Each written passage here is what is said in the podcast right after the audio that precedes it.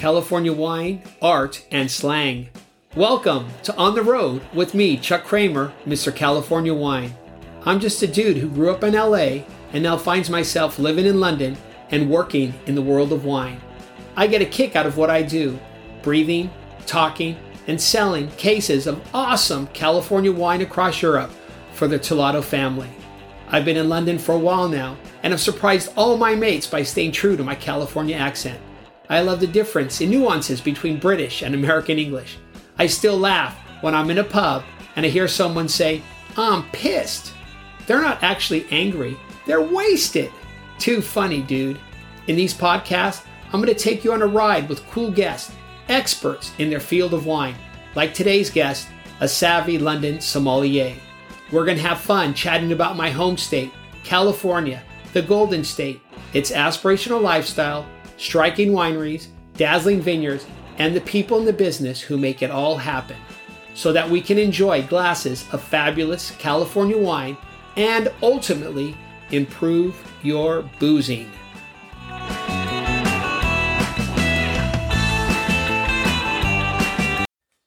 I love my home state. Let's take a step back in time. And believe it or not, wine was first introduced to California over two hundred years ago. All of a sudden, I'm feeling quite young. Father Junípero Serra, a Roman Catholic priest from Mallorca, Spain, zigged and zagged his way up the coast of California, building and establishing a series of twenty-one adobe missions, beginning in seventeen sixty-nine along what is today Highway one oh one. This well-traveled road is known as El Camino Real, the Royal Road. The priests at these missions cultivated the mission grape and made wine for church services. Today, the mission grape is used for ordinary table grapes. I grew up very close to one myself, the majestic San Gabriel Mission, on the east side of L A. By the way, a childhood buddy of mine was married there, and he's still married. Anthony Mira, you listening, dude? You've probably made the same drive yourself, yet cruise right by it without even noticing it at seventy miles per hour. On your next trip to California, take your foot off the accelerator and pay one a visit. The same highway, the one oh one, will take you through a few of our world-class wine regions, Santa Barbara, Paso Robles, Monterey, through the heart of Tony Bennett's San Francisco, and up to Napa, Sonoma, and Mendocino. As you can see, California is more than just golden sandy beaches, a Golden Gate Bridge, and movie studios.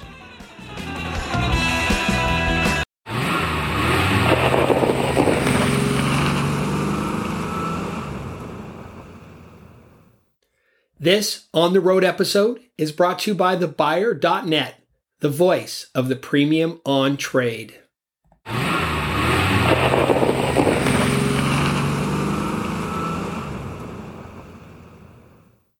Did you know California claims something like sixty plus grape varieties to make wine? Chardonnay is the queen of the white grapes, with more than one hundred ten thousand acres planted across the state. The king of the red grapes, Cabernet Sauvignon, comes in a close second at over ninety-eight thousand acres. Both are hardy and versatile grape varieties adaptable to all sorts of weather and terrain. Merlot, Zinfandel, and Pinot Noir round out the top five. However, and spoiler alert, while California produces extremely good wine from these well-known grape varieties, we have a subtler, quirky side as well. We enjoy plantings, yet on a smaller scale, of Tempranillo, Riesling, Grenache, Syrah, Petite Sirah, Chenin Blanc, Albarino, and the list goes on. And our California winemakers can make them with the best of them. The next time you find yourself in L A and on the one oh one, head south when you hit the four oh five freeway and visit the world-famous Getty Museum. This gorgeous museum sits atop the Crestwood Hills in West L A, overlooking the Pacific Ocean and Westwood.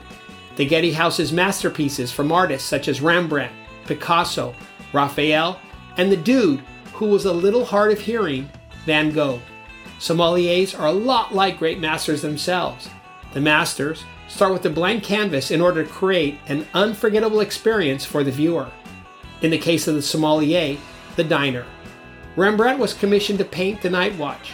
Sommeliers are hired and challenged by restaurant owners to get creative in order to paint a versatile and engaging wine list that will pair with the chef's creations. and create a memorable experience for their customer. And on that note, it seems like a good time to introduce my next guest. He's a buddy of mine who shares not only a love of wine, but top shelf tequila as well. And we've had the hangovers to prove it. He's a fun-loving dude and the head sommelier at one of London's leading steakhouses, who's graciously listed my Rutherford Hill wines from Napa. You're on the road with me, Chuck Kramer, Mister California Wine. So buckle up, here we go.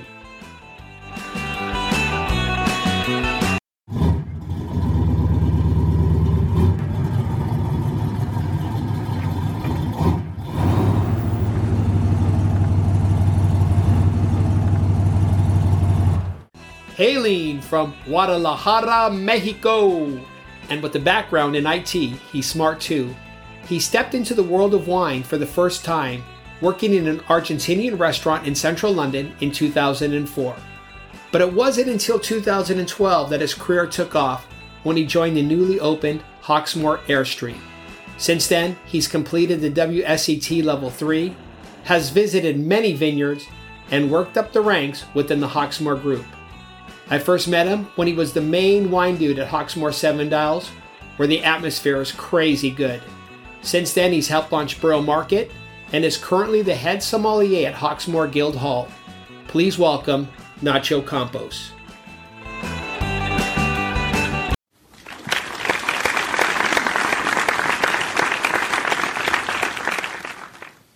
Nacho, it's awesome to have you on the show, amigo. Thank you, and I'm chuffed. Thank you for having me, Chuck. It's a pleasure. I'm excited. Uh, Nacho, jumping right into the deep end, what's your biggest challenge when creating a wine list? Plenty of challenges. If if I had to just pick the one, I I would say that it's probably achieving a balance of styles in, in the wine list. Um, you have to think of a variety of styles that will suit the establishment, of course, but also you have to think about the styles that your customers might want, and also the styles of wines that reflect what I like. I think trying to keep objective when selecting wines is one of the hardest bits. How does having steaks on the food menu impact your decisions for wine buying? It has a great impact. You have to take into consideration that most customers make up their mind before going into the restaurant that they're going to have steak, and therefore they will want red, red wine most of the time. So um, the list is about seventy percent red, reds, twenty to twenty-five percent whites, and the rest is sparkling, sweets, fortified. There are certain whites that couldn't pair well with steaks, but are the whites mostly there to have as a starter? No, I've seen, I've seen customers to go for red wine from the get-go. I mean, okay. They'll have all oysters and red wine. Um, white wine is there for for the other customers who either don't want uh, a glass of red from the start or just don't like red at all. But we do have some white wines that will pair with steak as well. And in terms of your list at Guild Hall, what's your perception of California wine, and what role does California play then on your list? It, it plays a huge role. I see I see Californian wines a bit like a music festival. There's there's there's fun to be had at all different levels. You can find the, the young aspiring artists that nobody knows, no, no one's heard about. You can have one style that you prefer above others, so that that would be like going to a tent that has only jazz, for example. And obviously there's a, the main stage. There's a, the big the big names, styles that everyone has heard of before. It has a huge huge role in the wine list because California has um, a lot of variety from the mid to the top range. They, I think California wine can come with a lot of prestige and quality. While selling the while selling the wine to customers, you you can paint a very pretty picture while describing the vineyards and the climatic conditions and all that. It, it sounds like a pretty, you can paint like a pretty idyllic landscape, lots of morning fog, sunshine. What are your, say, top three or four wine-producing countries that you have on the list, and how does California rank in there? Probably California will, will come to the bottom of the top five, top four. At the beginning, the, the wine list in Hawksmoor was very old world focused. I suppose France, Italy, and Spain have a lot of presence on the wine list. However, since the very beginning, Hawksmoor has had a lot of Californian wines on the list. And and they're they're a great alternative to old world wines. Definitely in the top four, for sure. Definitely in top four. Okay, fantastic. You're obviously passionate about wine, and that comes across very clearly. Um, besides the main grape varieties, Cabernet Sauvignon, say Zinfandel, Merlot, what are your top two quirky grape varieties at the moment? And do they find a way on your list? Are any of these from California? Um, that, that's tricky. I mean, how quirky is quirky, right? Most, most people will not acknowledge Cabernet Franc as as a main grape variety. And for me, that's top. Uh, but if, if we're going to get into less well-known, I, I suppose Carignan. I'm getting a lot of joy out of Carignan. Oh. And, and, you know, Carignan is, is known as Mazuelo in Spain, for example. And you get a lot of it in the south of France. It grows a lot. So it's very crucial that it's managed in the vineyard. When it, it is managed in the vineyard, we have lower yield. You can get really juicy rustic styles. And I've seen that in California. Uh, quite fresh. So rustic, rustic and juicy. And that's that's one that you find in California. The other one that I, I am into a lot at the moment is Pinot Noir. It seems to be related to Syrah, uh, comes from the Savoie, quite an ancient variety. And, and there's a little bit in California, but not a lot. Um, there's, there's a bit of a renaissance on the Savoie wine. So hopefully we'll see more of it. But I reckon is Carignan would be the one that shines in California more. Okay, fantastic. Yeah, no, lovely grape variety. All right. You work with a number of wine suppliers. How do you find the right balance between working with, say, twelve, fifteen wine suppliers? What margin percentage do you have to meet in order to turn a profit, you know, in a restaurant in London where operating costs are high? The balance, finding each supplier's strong suit, uh, that, whether that is uh, which country they focus a lot more or which regions in in certain countries, or which style of wines, what price points do they have. I think finding each each of those supplier strong suit, uh, that'll be the first step. And then from there, I need to figure out which one of those fit on my list. And then I think after organizing tastings and deciding what to go, communication, often communication with the supplier, quite clear, managing expectations. They they all they're all They don't sound like much, but they they are crucial to build a, a very strong relationship.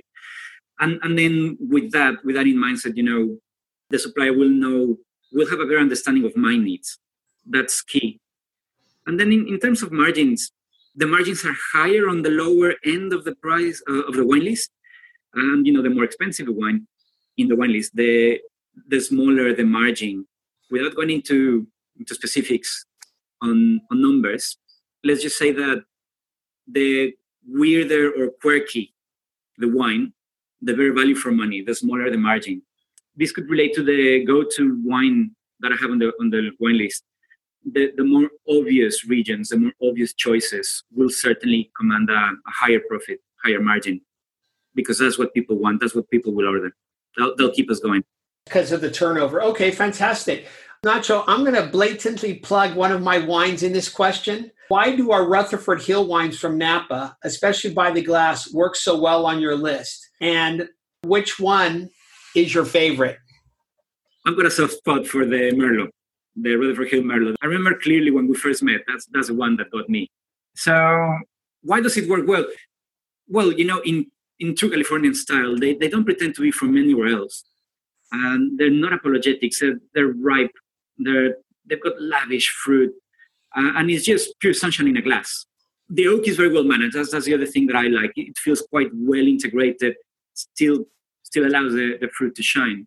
And, and as a whole, it has got the structure, um, it's got the freshness, and it's very well priced, which is something that you don't often find in, in California. As a whole, it's a very well-balanced wine. And also, it does justice to a... Uh, about bastardized variety, you know, Merlot having that sideways effect where not a lot of people think they like it. It's just a renowned variety, and it, it shows shows quite nicely. It's a no-brainer with a ribeye, juicy ribeye, Rutherford Hill Merlot. winner. I agree. And I think, you know, you hit a couple uh, points there regarding this Rutherford Hill Merlot. One, I think for Napa, really good value for money. I hate to use the word value with Napa in the same sentence, but I think it does offer really good value for money.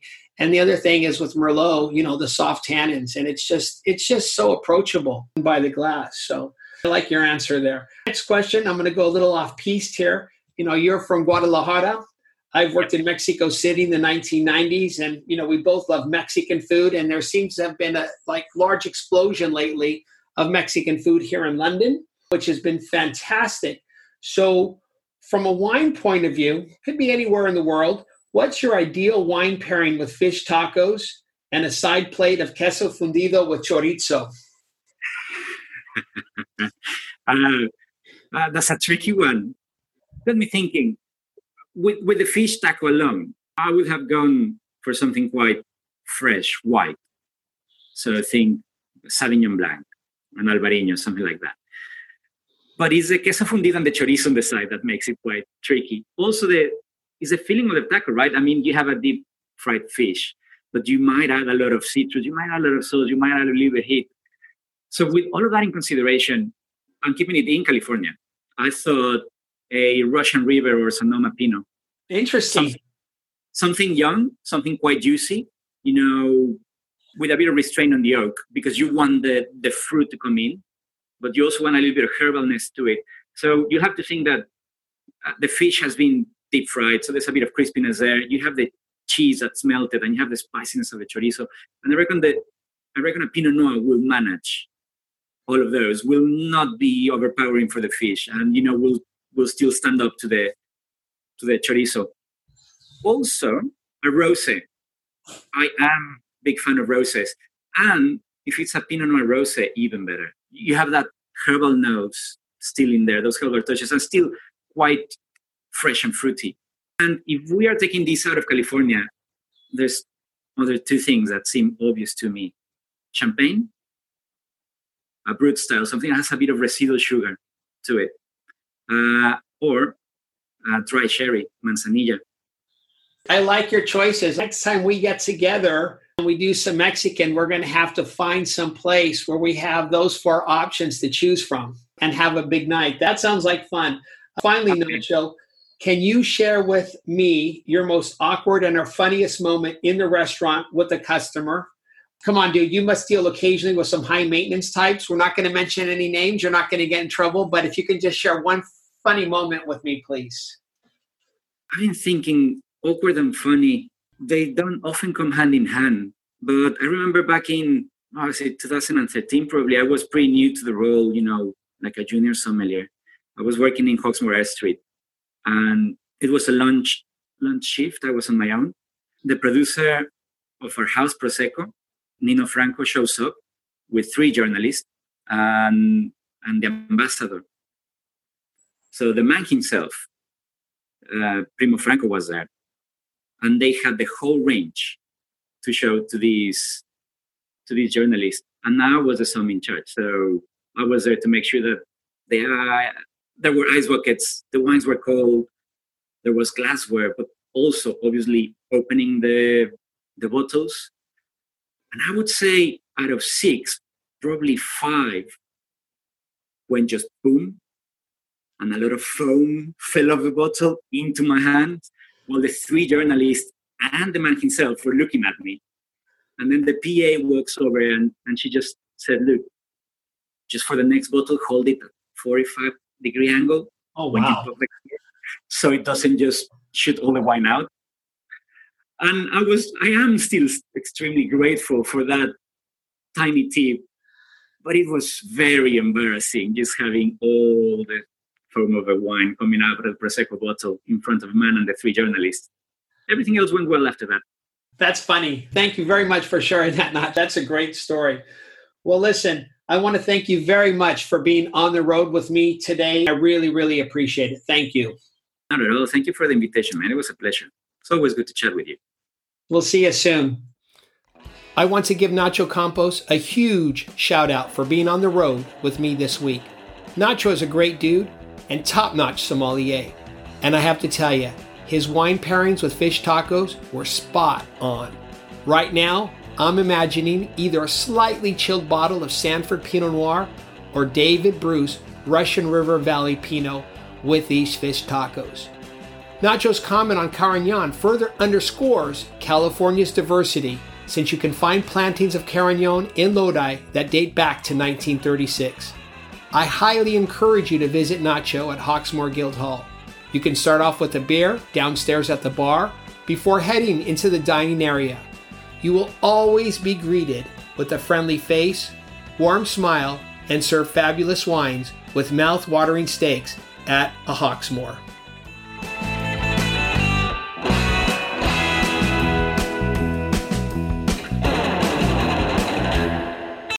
Now, it's time for Winery of the Week.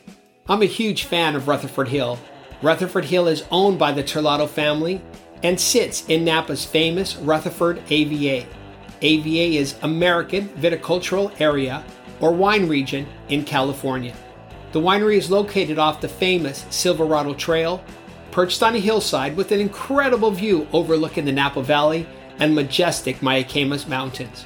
Marisa Taylor, head winemaker, has one hundred thirty-eight acres of vineyards to play with across Oak Knoll, Pope Valley, and Rutherford A V As.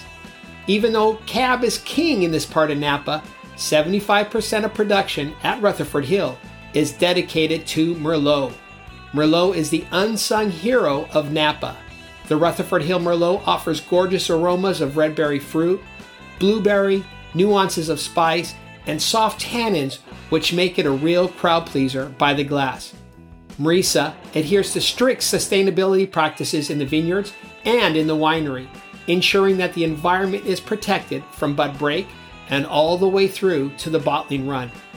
Rutherford Hill is distributed by the Wine Treasury in the U K, Almatem in Romania, Strandgarden in Denmark, and Gotardi Partners in Austria. There are four gorgeous wines in the range. I hope you will enjoy a glass of Merlot next time you're at Hawksmoor Guild Hall.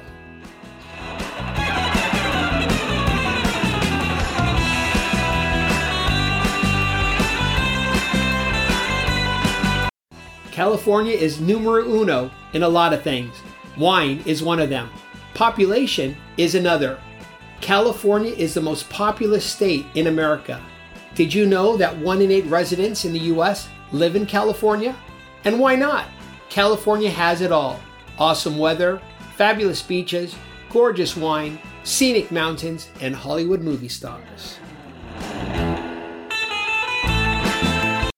That's a wrap, and thank you for listening. I'll be back next week on the road with Damian Jackman and Justine McGovern, California Wine Institute, U K. I'm looking forward to this one.